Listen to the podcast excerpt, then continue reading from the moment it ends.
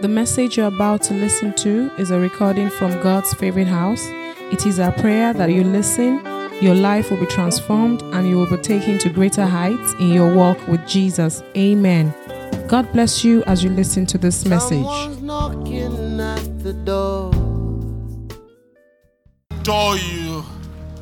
Breathe upon us today. Change our lives. Take us higher still. And let your name be glorified. Honor and glory we give unto you. Honor and glory we give unto you, Father. In Jesus' mighty name we have prayed. Amen. God bless you. You may be seated. Let's put our hands together for these beautiful ones.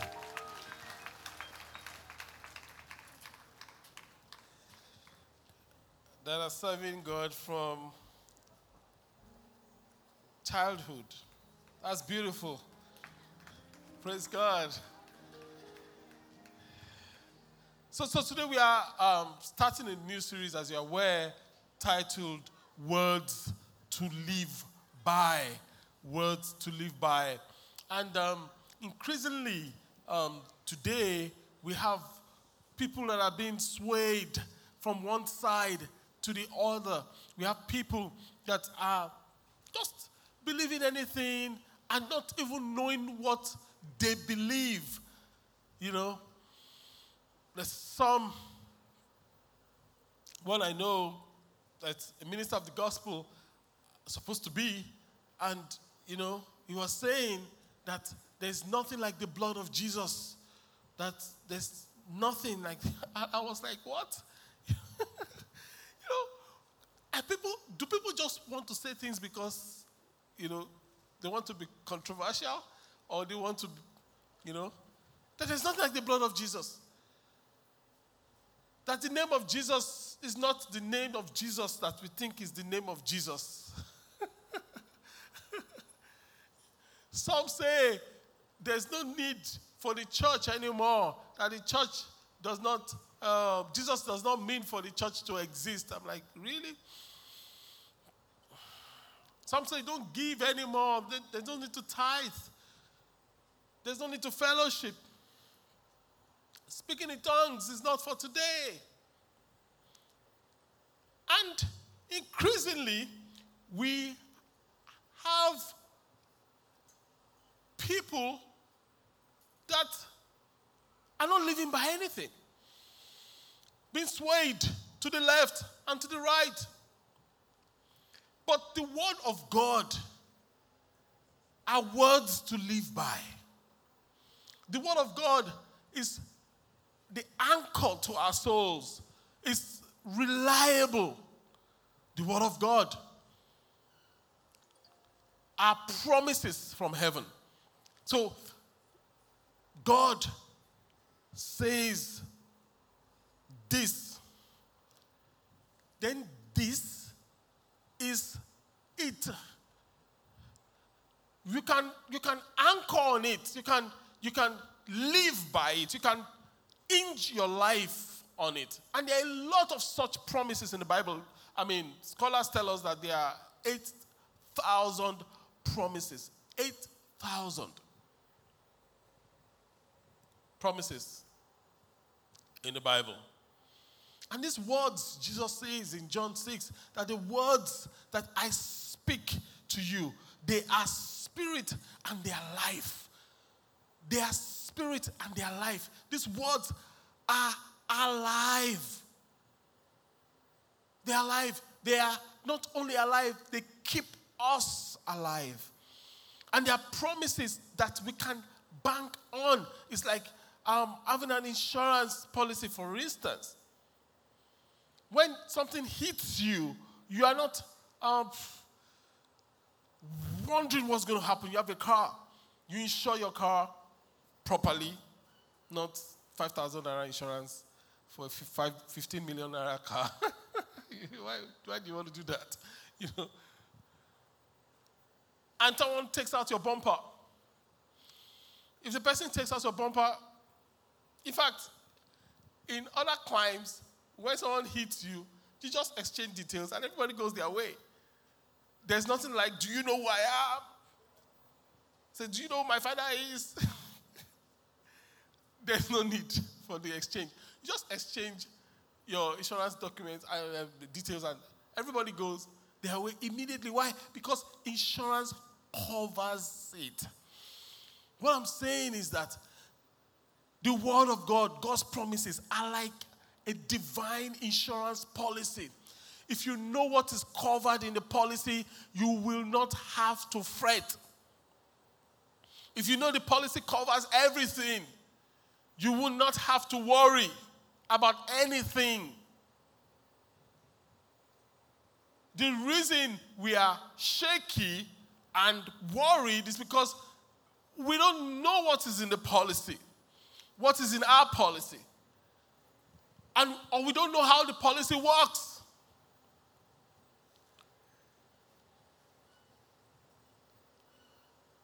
And why we have the policy and what the policy does for us.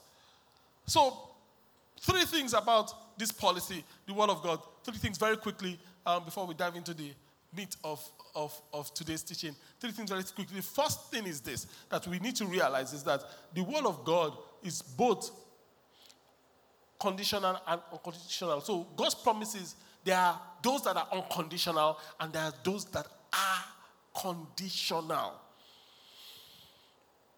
So if you confuse a conditional promise for an unconditional promise, you're going to have, issues. Or if you confuse a, a, a conditional and unconditional for a conditional promise, I mean, you'll be confused. For instance, the second coming of Christ is an unconditional promise. God promised that Jesus will come again. It is not hinged on any condition. Jesus is coming again. However, God's promise to set you on high is conditional. He says, if you will hearken to the voice of the Lord your God, if you will hearken diligently, I will set you on high upon all the nations of the earth. So, if you hearken to his voice, you will be promoted. If you hearken, listen, and do, you will be promoted. So, every conditional promise as precedents that needs to be fulfilled. So if you don't fulfill the precedent, like, oh, this, this Bible is not working for me. It's not working because we have not done and fulfilled the condition. Praise the name of the Lord. Second thing is that God gives us His word, these words to live by. He gives us the word to teach us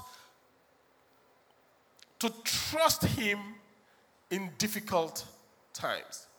So God gives us His word to trust Him in difficult times.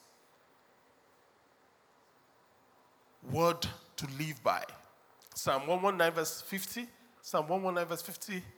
Psalm 119, verse 50 says, When I am hurting, I find comfort in your promise that leads to life. So, God's promise, God's word gives us comfort when we are hurting, in difficult times. We learn to trust God. When things are tough, we learn to hold on to God's word. So God gives us His word as an anchor. In verse 114 of Psalm 119, verse 114, it says that you are my refuge and shield and your promises are my only source of hope. My only source of hope. And the question is that, I mean, do you have other sources of hope? I hope not. The Word of God is our only source of hope. So God gives us His Word to teach us to trust Him and, and number three, he, you know, he, third thing you need to know about the Word of God that, is that it gives us this word to make us more like Jesus, to make us more like Him, to be a partaker of His divine nature, says Second Peter chapter 1, verse 4. He says, God made these great and marvelous promises so that His nature will become a part of us. And these words are so pivotal. They hold us together. They ensure that we are not blown away or swayed. Even though the thief comes to steal, to kill, and to destroy, John 10 10, Jesus says in John 10 10, I have come that they may have life and have it how? More abundantly. So Jesus wants to give us life, and He wants to give us life abundantly. So when we are following Him, sometimes we don't get the benefit of all that He has for us. Many times we follow Jesus, but we are not getting all that He has for us. And Jesus is saying, I've come that you will have life. And the key to this life in God is the Holy Spirit. The key to this life is the Holy Spirit. Everyone say the Holy Spirit. I can hear you. Say the Holy Spirit. Good. The key is the Holy Spirit.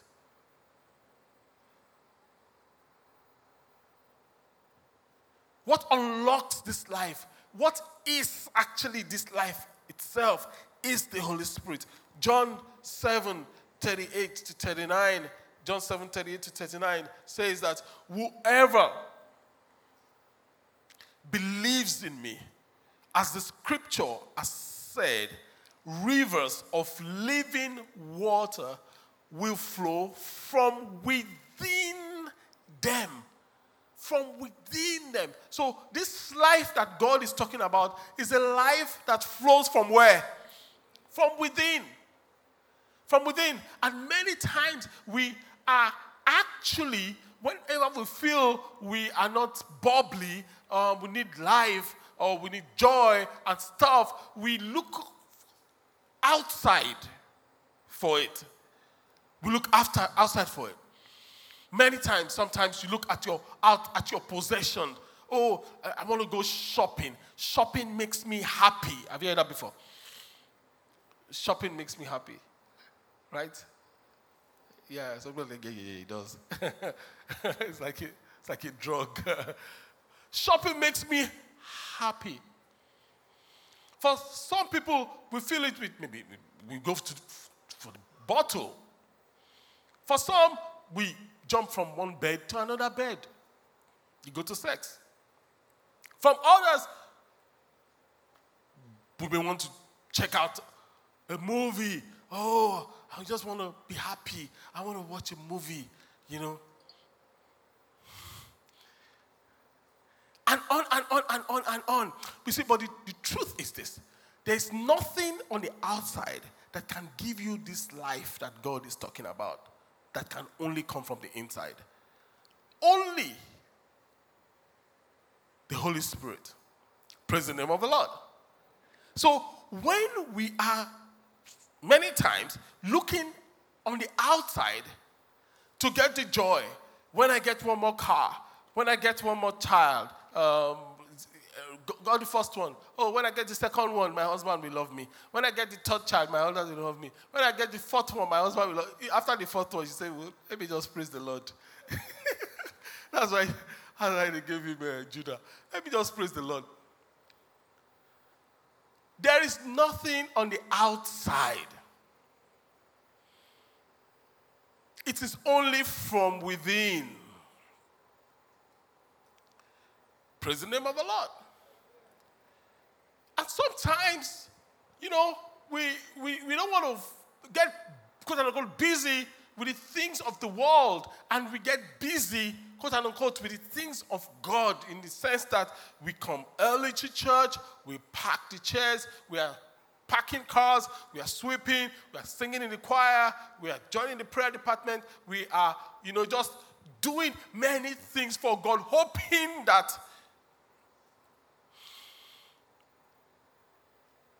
But many times and sometimes,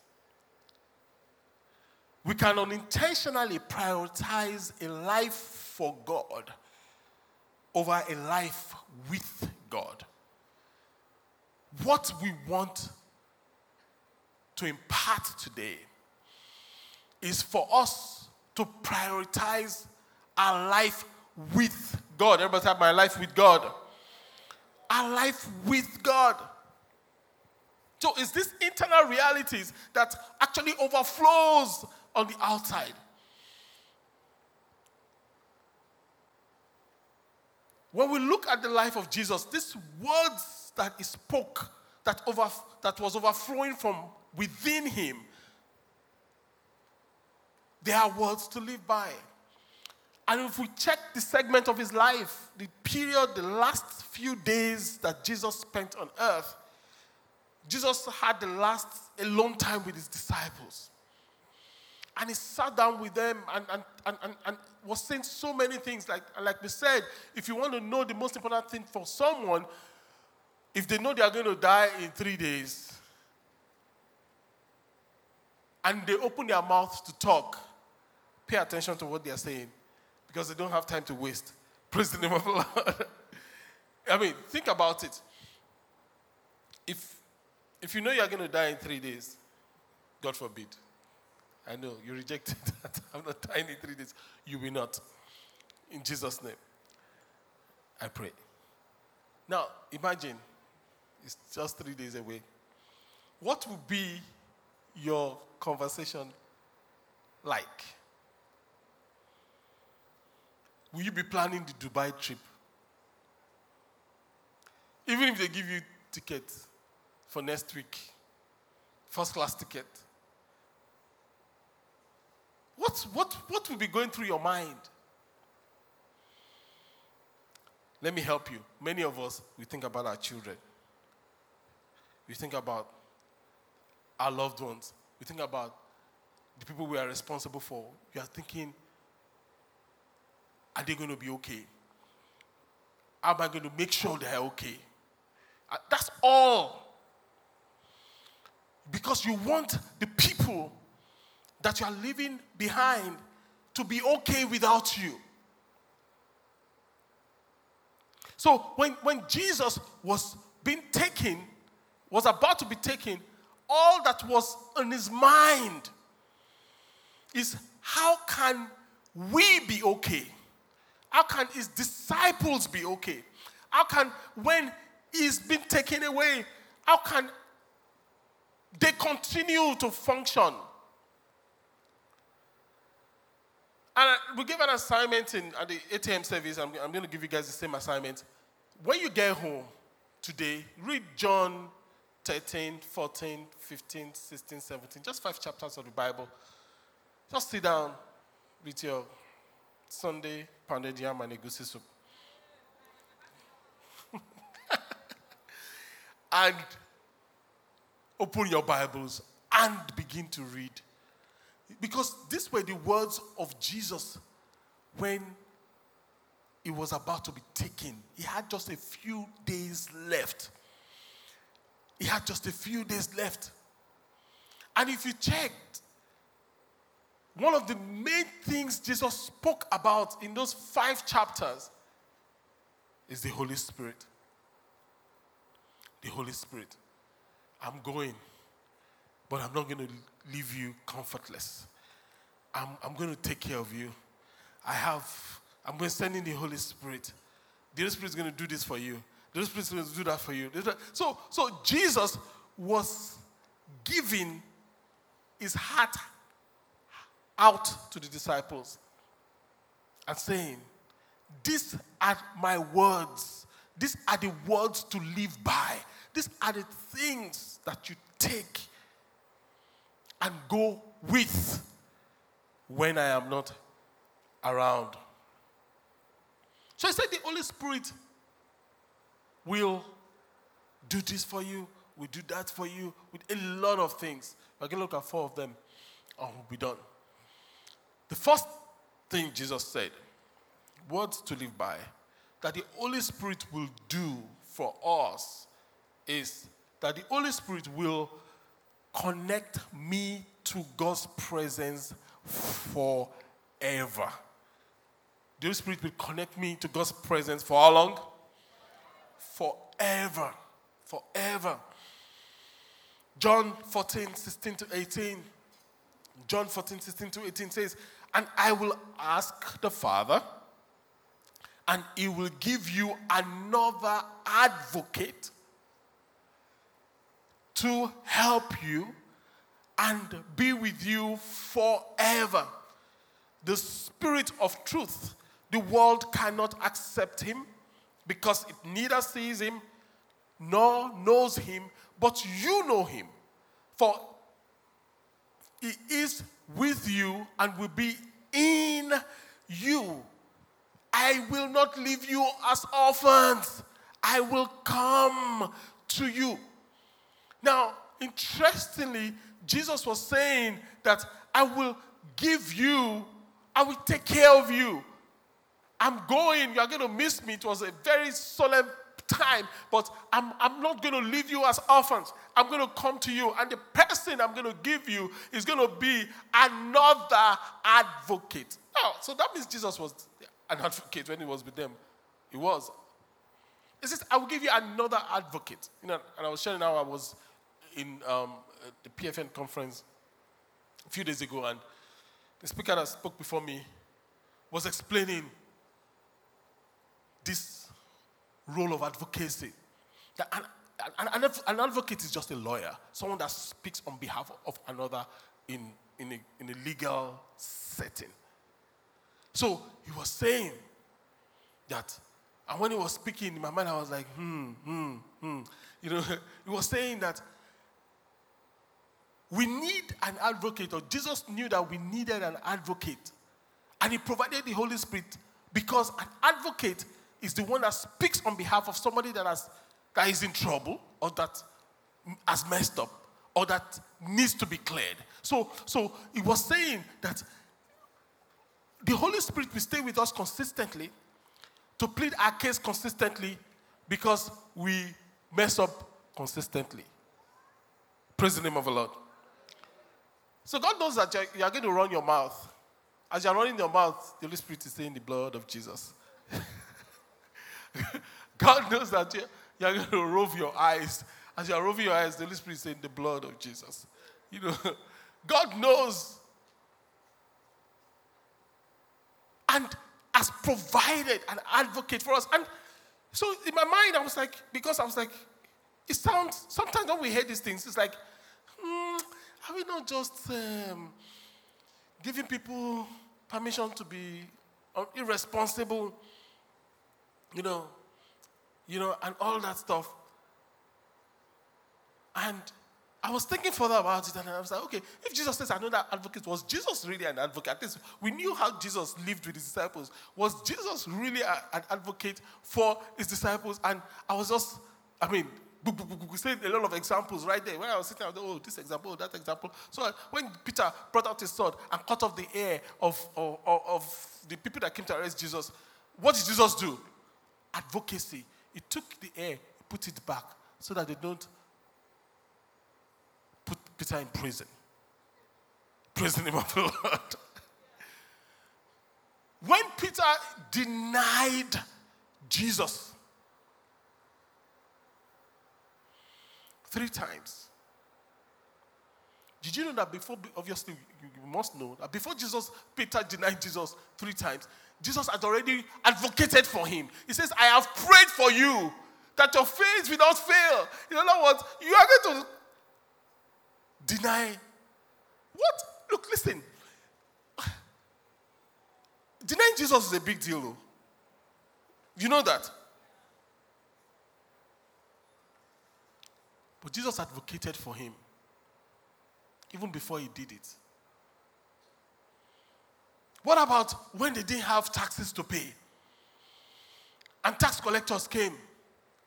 Jesus paid for his own taxes and also paid for the disciples' taxes. Did you, did you know that was what happened? That's the, he advocated financially for them. And the list goes on and on and on and on. I will give you another advocate to help you, to be in you. So, and this is a new, new concept for the Old Testament believer because the Holy Spirit didn't used to um, stay.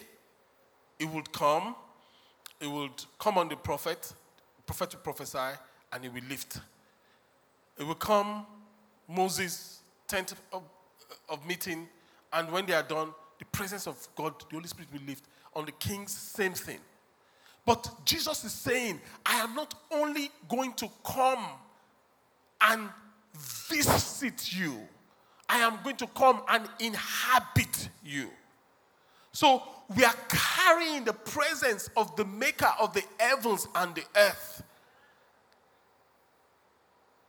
Jesus is not just interested in saving us, he's interested in living in us. Think about that for a moment. Jesus is living in me. So,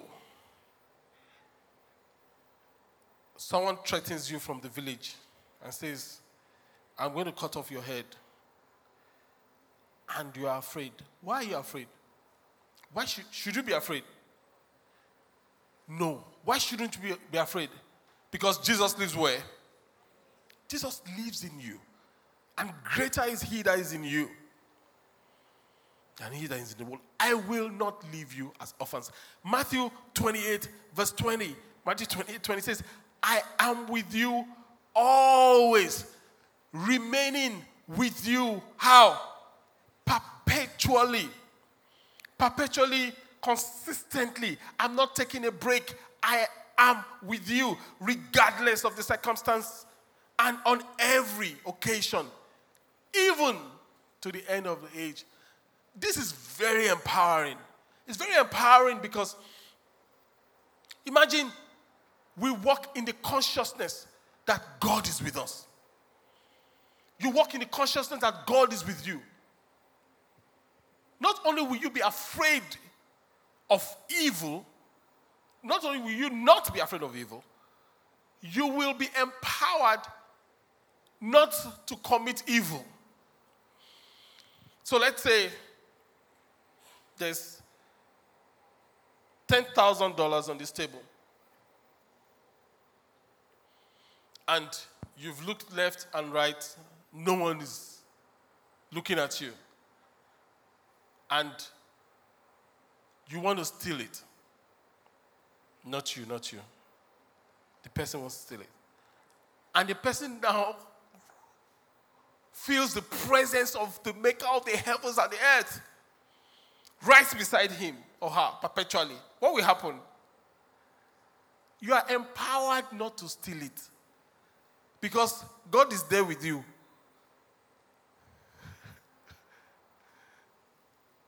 Jesus is watching you. Have I told you that story of Jesus is watching you? yes? No? Okay. I'll tell you again. Jesus is watching you. So there was this robber that went to rob a house. And the house had a parrot. You know, parrots, that's what they do, they talk. So this robber had packed whatever in the bag and was about to go. And the parrot said, Jesus is watching you. And the robber said, Will you shut up?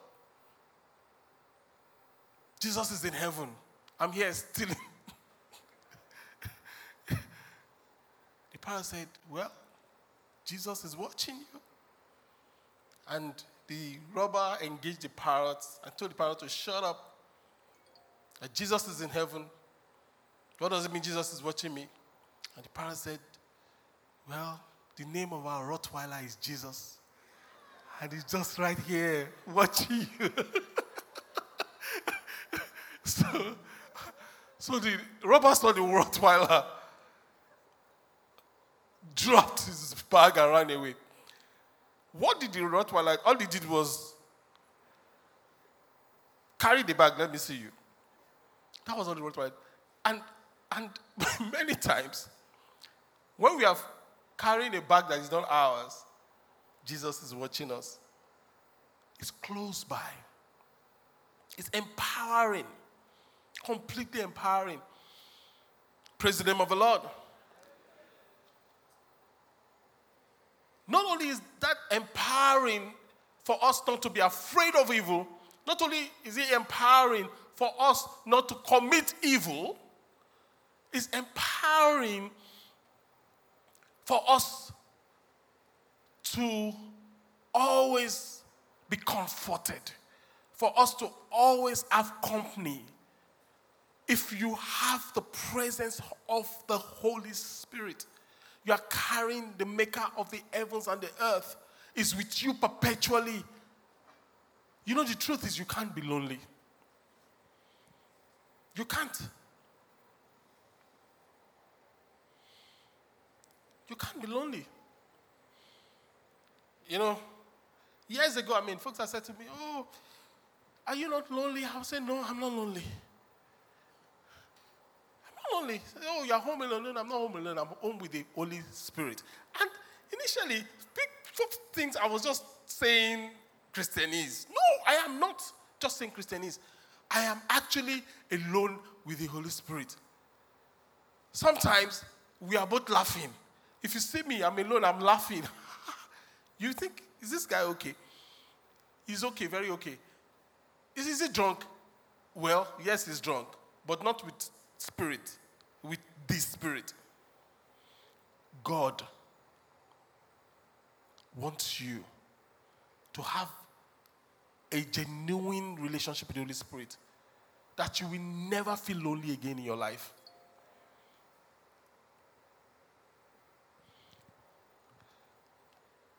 Adam was not lonely.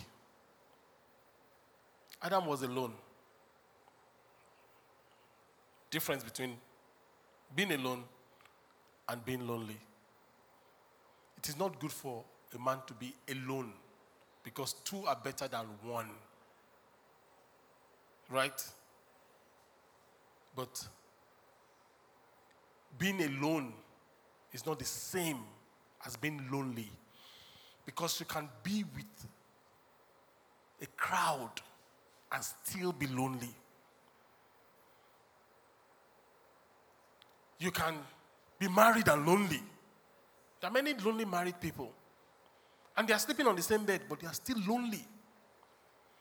And you can be single and not lonely because you have the Holy Ghost on the inside of you, with you, in you talking to you, you have company.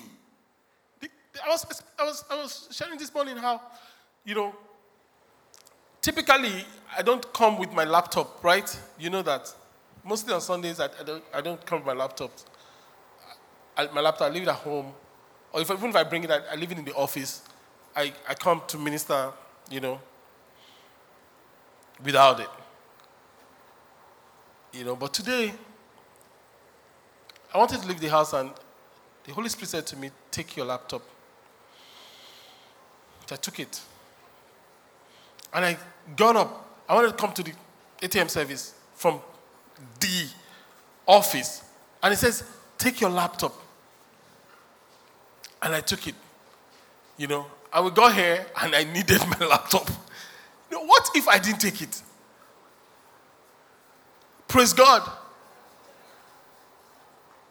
And honestly, the more we are yielded and tuned to God,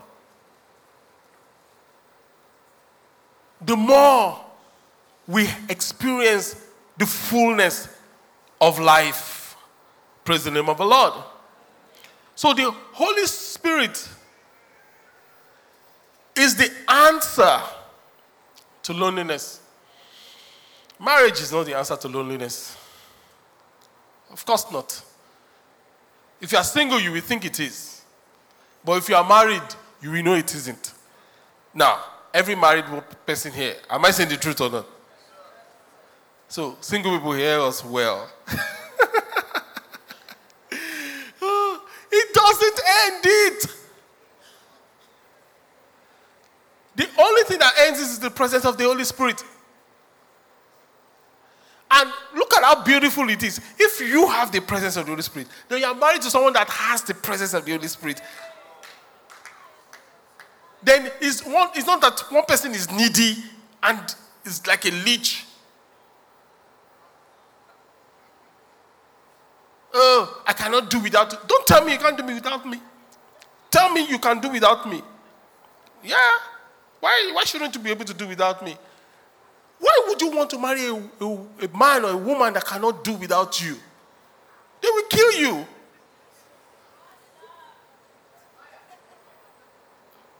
Do you know why they will? Because they will demand from you what only God can give.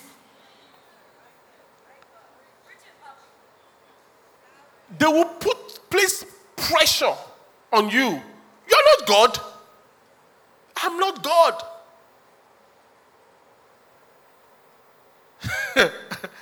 You know? You know?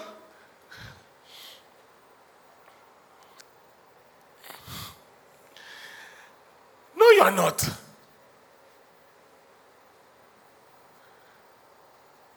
The only person you can please completely is the Holy Spirit. And the only person that can please you completely is the Holy Spirit. If you look to any man to satisfy you completely, you will be frustrated for life. Or any woman, you'll be frustrated for life. The only person that can is the Holy Spirit. So when you are satisfied and filled, and the other person is satisfied and filled, and you both come together, you have boom. But it's not that the, the little anointing you are trying to manage, the other person is coming to suck everything. you will just feel, leave me alone. Praise God.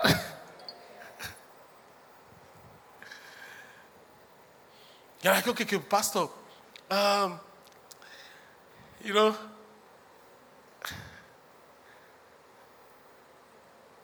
I, I don't feel the Holy Spirit like you, maybe like, like you put it like we should be feeling Him like that. Okay, maybe sometimes, but not all the time like that. You see, the truth is, your feelings don't confirm the reality of anything. Your feelings do not authenticate anything. There's nothing of value that your feeling authenticates. Nothing. Even the love you thought you're feeling authenticated, after a while, your eyes will clear. Feelings authenticate nothing. There are things that exist whether you feel like it or not. There are things that exist. If you like, don't feel they exist, they still exist.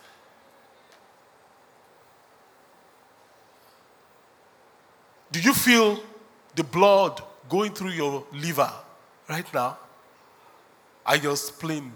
Do you feel the cells of your esophagus and your medulla oblongata? do, you, do you feel your brain right now? If you do, you have a headache. Do you feel your brain? You don't. So does that mean you don't have a brain? Oh, I didn't feel my brain this morning. No, Pastor, I don't have a brain. Uh, you have, it's just not working well. because for you to make that statement. There are things that exist that you don't feel does not reduce their existence, does not diminish their existence. The fact that you don't feel the presence of the Holy Spirit does not remove him.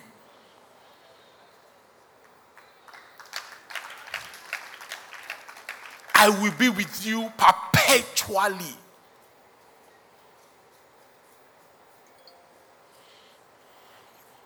Perpetually. Consistently. Perpetually. How many did I say we'll do? Did I say four? Two. Number two. We'll do four. Call the opinions.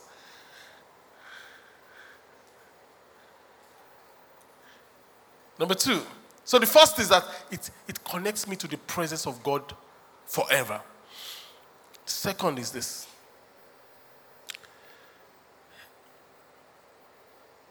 I've made this statement. The second is this.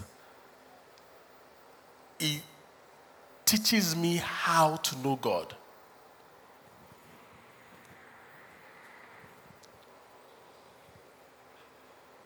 Jesus gave us the Holy Spirit us how to know God. John 14, 25, 26 says, All this I have spoken while still with you, but the advocate, the Holy Spirit, whom the Father will send in my name, will teach you all things and will remind you of everything I have told you. The job of the Holy Spirit is to teach us. There are things you don't know about your destiny, the Holy Spirit will teach you. There are things I didn't know about my destiny that the Holy Spirit taught me. The Holy Spirit is to teach us even more than our pastors, our authors, the people that write the books we read, than our teachers, evangelists, apostles, whoever. They, they should teach us, but the Holy Spirit should teach us more. In fact, the, the, the, your walk with God, when you hear a word in church and you go home, the Holy Spirit, let's say the, the, the pastor taught you um, X. By the time the Holy Spirit expands it to be X cubed, X raised to the power 3. So you should take the word and go and sit down. I told you, I was in a conference. The man of God was speaking and he was talking about advocacy. And he was saying, Oh, we mess up so much. Da, da, da, da, da, da. And in my, in my mind, I was like, You know, and as I was thinking through it, the Holy Spirit was showing me scriptures. Okay, this. Okay, what about that? Okay, what about this one? Okay, I'm like, Oh, wow, wow, wow, wow, wow, wow, wow, wow, wow. Even things the man did not say. Praise God.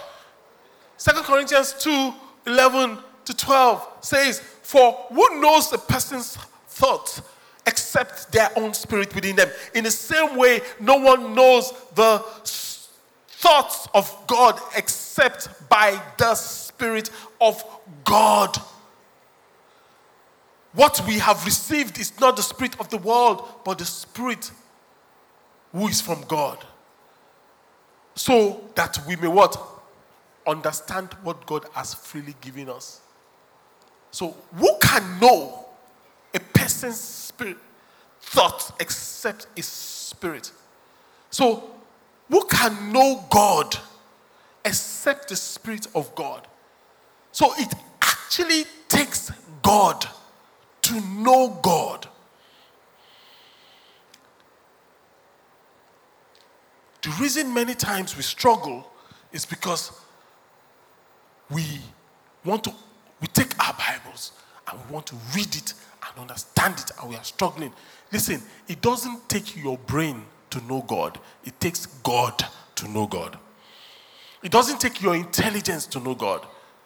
It takes God to. So, so how, how does God do it? How does God reveal God to us? How does the Holy Spirit reveal God to us? Three ways. He, he reveals God to us through scriptures. So when you sit with the Bible and you read the Bible, the Holy Spirit, three main ways, there are others. Secondly, in prayer, you know, when you take the word and you are praying over it and you are brooding over it. Thirdly, in community, when you are part of a life group or a department, or you even just be friendships, and somebody says something, and it's as if the Holy Spirit has just spoken to you right there. But somebody that just, it might even say something in passing, Why you guys are laughing, but you know God is talking to you. That's how it reveals God. But He is God.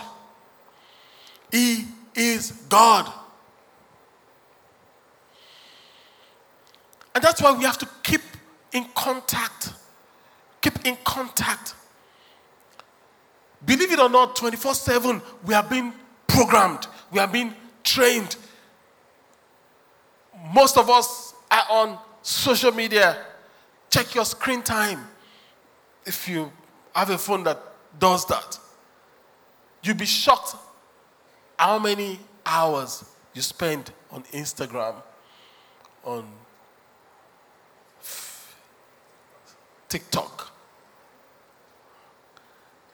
You watch a reel, say, let me just watch ah, one more. You swipe up. You watch that one, ah, I need to pray. oh. Let me just watch another one. You swipe up. You swipe up. And let me tell you something. What, I, what I did. What I, I did a few days ago. You know, I said to myself, three more.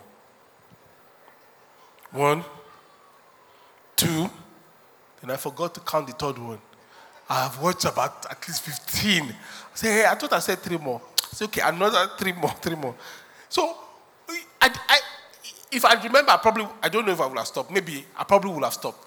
But after the second one, by the time I was swiping the third one, I had forgotten. I said three. At, at, at what? At least 15. I said, ah, okay, so, so down, put it down. the devil is a liar. Praise the Lord.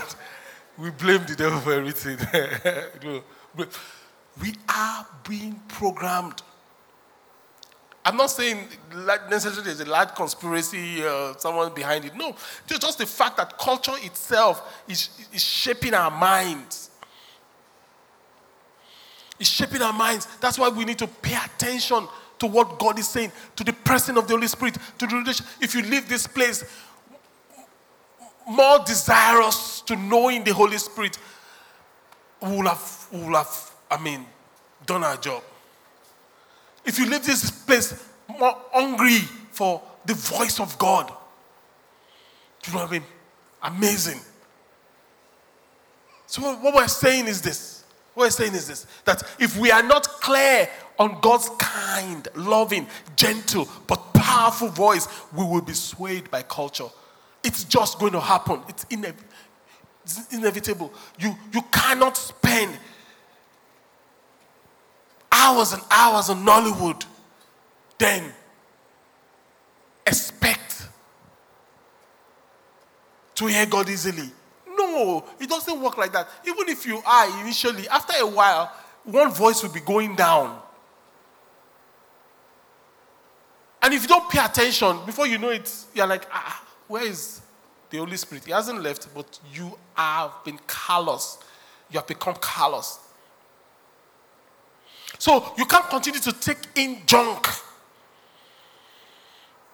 and expect to live right.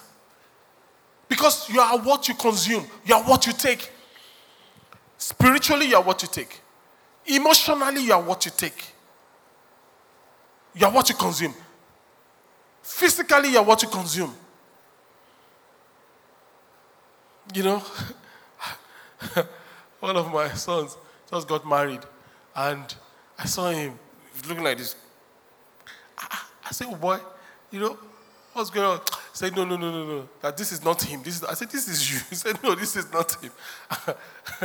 you know, trying to blame the poor girl. You are consuming our food. You are the one consuming it. You are consuming, consuming, consuming, consuming, consuming. consuming. You, know, you can't be consuming and expect. No. You can't be reading, you know, Mills and Boons and stuff, for instance, what folks used to do back then. Then it's time for exam, you are trying to solve calculus or chemistry. You can't, because what is inside your brain is Mills and Boons.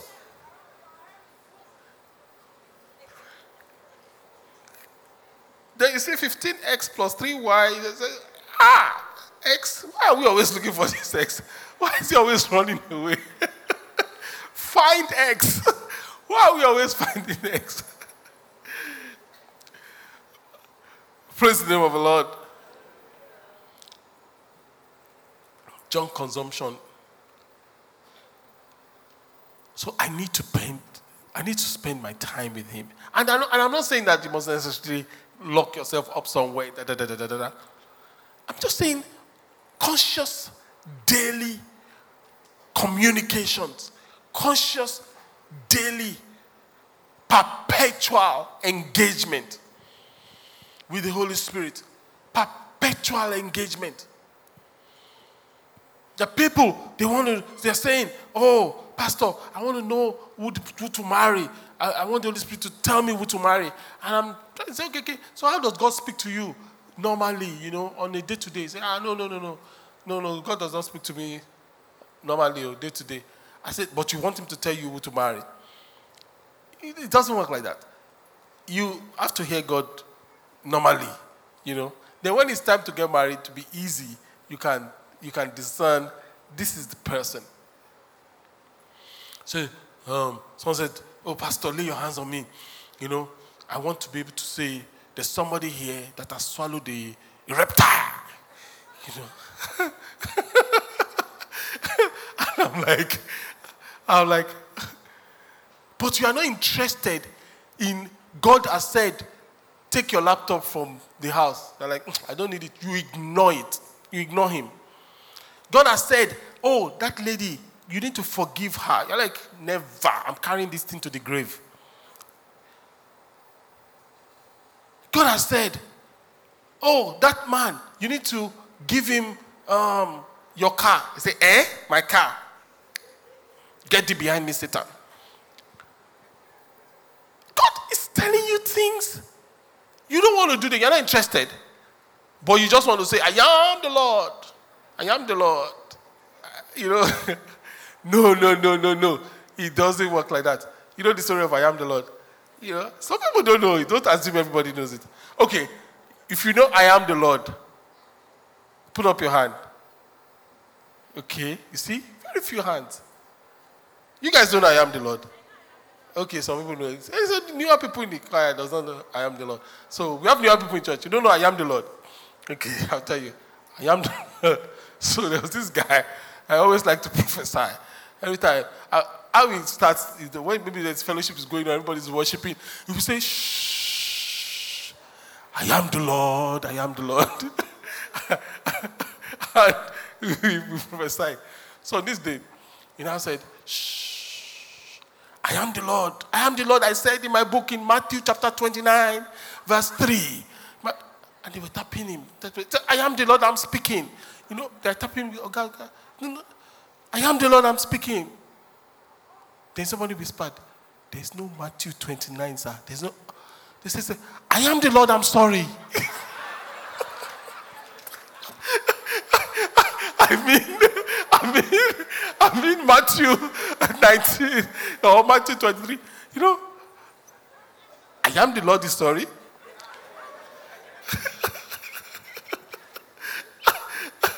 now, no. God doesn't make those kind of errors because He is God. Praise the name of the Lord. That's one. Secondly, if God said, check Matthew 29, in every Bible in the world, immediately there will be Matthew 29. So if they say, oh God, there's no Matthew 29, just say, I am the Lord say. Matthew 29. And you open your Bible up, boom! Everybody has Matthew 29. That is the real I am. now you know I am the Lord. so what was I even saying?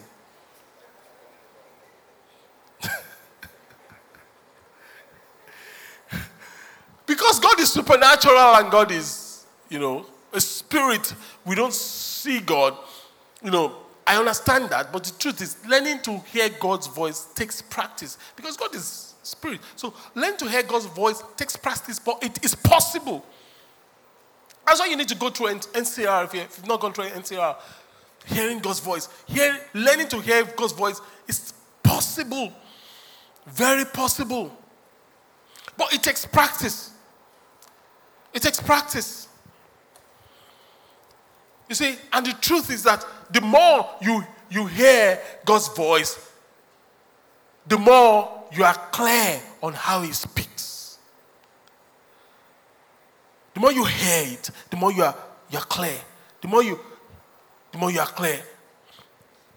So someone has been hearing God for 30 years will be more conversant with God's voice than someone that's hearing God for three years or for one year, maybe. And the more you spend with Him, the more, you know, stories told, or I, I tell the story of how, you know, many times my grandmother going to the market, she would tell me to follow her, and I, I, I hated following her. You know, I like the market because market is exciting, but I, I just hated following her, particularly because she can frustrate your life in the market. So she prices something. This thing is two naira. It started from five naira. She says kugba three, you know, kugba four. Okay. Finally, the person said, okay, bring three. She says no, it's two. I will pay two, two naira. And I'm angry that, you know, and the person agrees. Okay, mama, bring two naira. And she says she's coming. Ah, like this woman. Then she goes to another place and say, eh, eh, eh, that thing, how much is your own? That one says, ah, but I saw it already. She argues, argues, argues, argues, argues. That one finally agrees for one eight, one naira eighty kobo. Buy it. She will go to another person that will not even agree to two.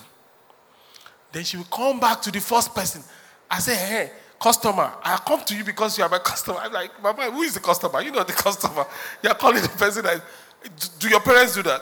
They call the person they are selling, the, oh, customer. And I'm like, buy the freaking thing and let's go. but guess what? I'm the one carrying all the bags, right? All the things we bought.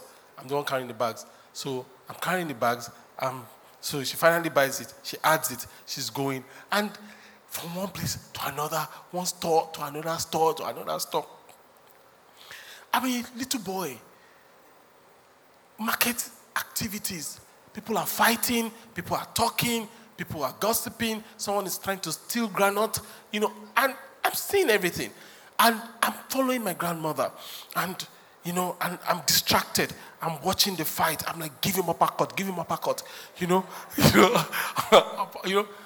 And I, I look and I can't find her anymore. I'm, I, I, you know, it's, those, that feeling is very, is a very scary feeling. You feel lost. I begin to shout, Mama, Mama. Everywhere in the market. Now, did you know many times she's also looking for me in another part? And she says, Oh, mommy, once, once I hear, hear that, oh, I, I in the market is busy, people are talking, it's noisy, but I just hear, ah, uh, oh, mommy. Mama, I'm running in that direction. How did I know it was her? How did I know? I know her voice, even amongst hundreds of people talking at the same time.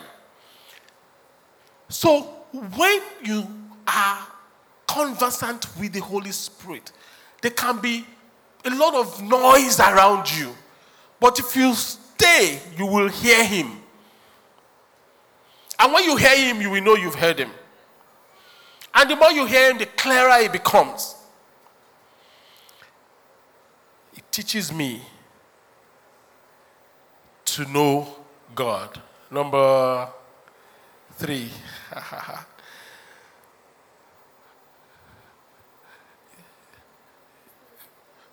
are, you, are you enjoying this? As the price you pay for me teaching physically, sometimes I go over the time. sometimes, not every time. sometimes. But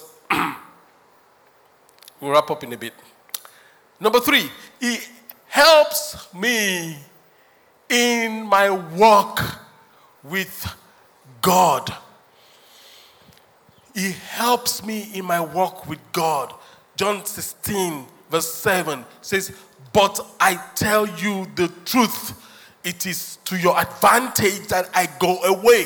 For if I do not go away, the helper, who is the comforter, advocate, intercessor, counselor, strengthener. It means we need help, we need comfort, we need an advocate, we need intercession, we need counseling, we need strength. And the Holy Spirit is all this for us. So, not to know the Holy Spirit, you are depriving yourself. Not to pay attention to your relationship with the Holy Spirit, you are really depriving yourself. And this, this final one is, is beautiful. It, it's and stand by. stand by. You know, I was explaining stand by. Those of us in this in Nigeria, if you're watching from people were watching from different parts of the world, India, different parts of the first service. But this one, Nigerians know it best. It's called the standby generator. You know how the standby generator works? You know, there's you can have a generator and you can have a standby generator. If you have a generator and it, the power is seized at night, maybe at 2 a.m., you still have to go out and either pull the thing or press a button or whatever, start the generator. Then you go back and, and continue your sleep. If it's that important to you. If you have a standby generator on the other hand, once the power is taken, what happens? The generator kicks off by, its, by itself and switches power, and the power is restored. That's a standby generator. The Holy Spirit is not just our, our generator, if you will, it's our standby generator. In other words, when we are dry and empty, it kicks in. And it kicks in without our permission. It kicks in without our intervention. Now, what knowledge of this thing is so powerful. Once I began to understand this, my laws are very, very far between, very sparingly these days. I mean, in, in a long time. When I am low, boom, it kicks in. It kicks in. You are my strength when I am weak. You are the treasure that I say. You are my all in all. Oh. When I fall down, you pick me up. When I am dry, you fill my cup. You are my all. All in all. So it is a standby. It helps our work with God. And finally, number four, not only does He connect me to God's presence forever and teaches me how to know God and helps me walk with God, the Holy Spirit convicts me of my need for God. It convicts me when I stray away from God's path. It convicts me. John 16, from verse 8 says, And when he comes, he will convict the world of sin and of God's righteousness and of judgment. Conviction is of the Holy Spirit. The Holy Spirit does not condemn us of sin. It's the devil that and his agents that condemns us for sin. The Holy Spirit convicts, everybody say convict. convicts us for what's, what's, what's the difference? You know, just like parenting, there are two main styles when it comes to correction. Imagine you have a five year old and you go to ShopRite, a mall, and you, you buy stuff and you pay. You take your stuff in the car with your five year old, start your car, then your five year old brings out bubble gum, takes, and says, Daddy, take your own bubble gum. Where did you find this bubble gum? And you say to him or her, and he says to you, Ah, when you were picking your own stuff, me too, I picked.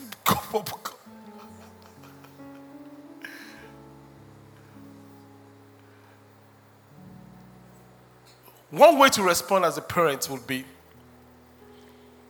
to say to the boy or the girl,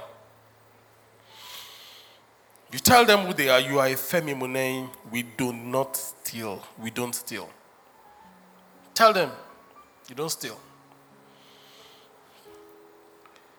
Then you take him to the till. Then you pay for the bubble gum. I'll probably buy him an extra one.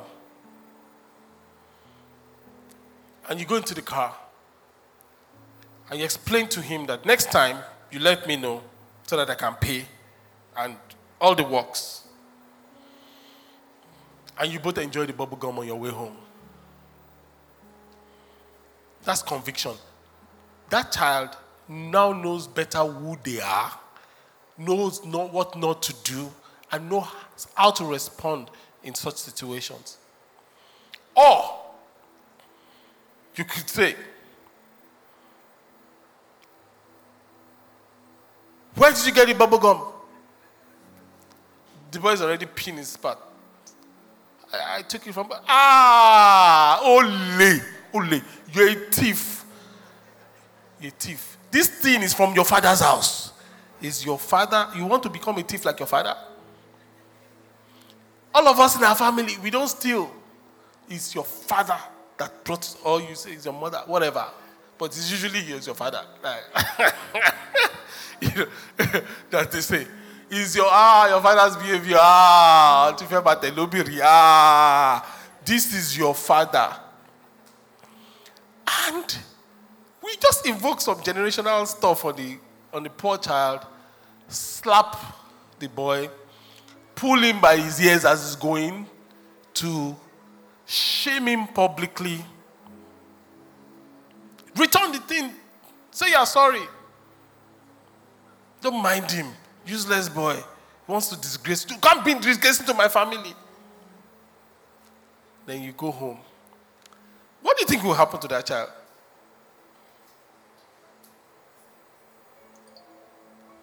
Because that's how a lot of us have been parented. And that's how we are parenting. The first child, they did the same thing though. They did the same thing. The first child is filled with confidence. He was convicted. He probably would never do it again. Because, ah, no, no, no, no. We don't do this in my, this is who I am.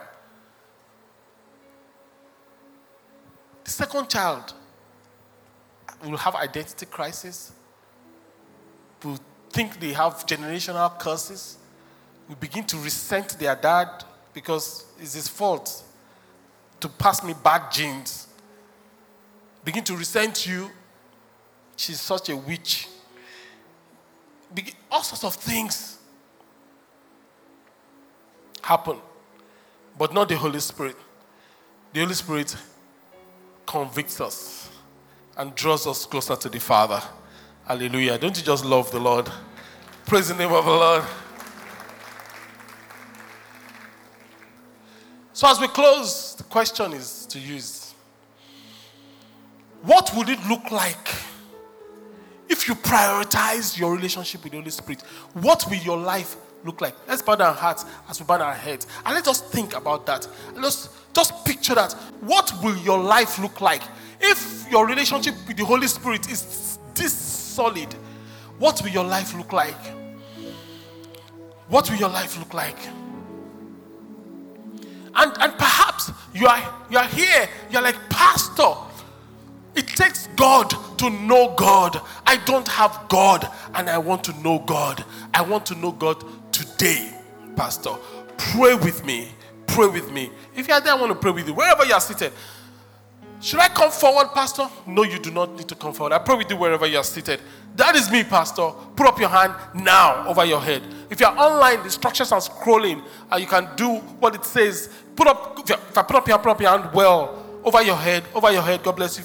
Not on your head, over your head. Put it up, uh, shoot it up over your head, and we will pray together. Pastor, pray with me. The rest of us, let us, that picture that we see of ourselves, powerful, joyful, not lonely and needy, full of life and vitality. Begin to pray it into being. That that is me, Lord.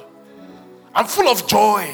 The joy of the Holy Spirit. I'm full of life. I have peace in my mind. I have peace in my soul. I have your comfort. I have your strength. I have your standby. I have your advocacy. I have you on my side as my counselor.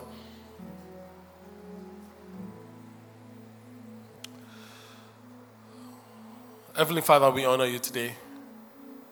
We pray for everyone that is surrendering to you, Lord. We ask that you breathe upon them. Make yourself real in every one of these lives. We pray, O God of heaven, for those of us that are prioritizing our relationship with you. As we sit with scripture, as we engage in prayer, as we navigate in community, speak to us. Honor and glory we give unto you. Honor and glory we give unto you, Father. In Jesus' mighty name, we have prayed. Amen. Let's put our hands together for the Lord Jesus, for his kindness and his mercy.